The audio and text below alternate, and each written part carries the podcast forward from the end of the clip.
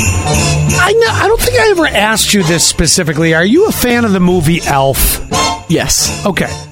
I'm not going to tell you that it's my favorite Christmas movie. My all-time favorite is Christmas Vacation. I mean, although I've seen it 10 trillion times, it's absolutely my favorite.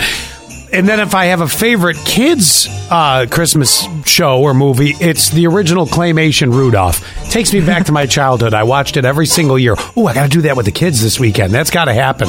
Oh, I'm going to burn my traditions into their soul. I'm going to. You're going to watch claymation Rudolph, and you're going to like it. And it's not Minecraft, Gavin, and you're going to get over it. Okay, maybe I won't deliver the message like that, uh, but I, but we're watching it. Damn it! Uh, but anyway, I was I was looking at this, and this is kind of cool. The elf sleigh is now a backdrop for Christmas photos.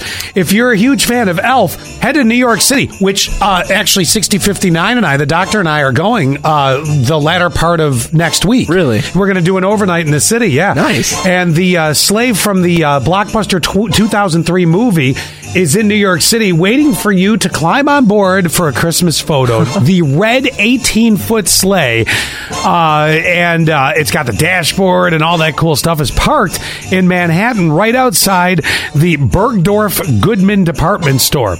We'll find it. Uh, it got a police escort to town uh, from Long Island uh, up the Long Island Expressway on Sunday.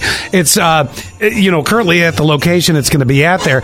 Um, it's there in recognition of Will Ferrell's uh, Christmas classic. It's 20 years old this year, which is pretty wild.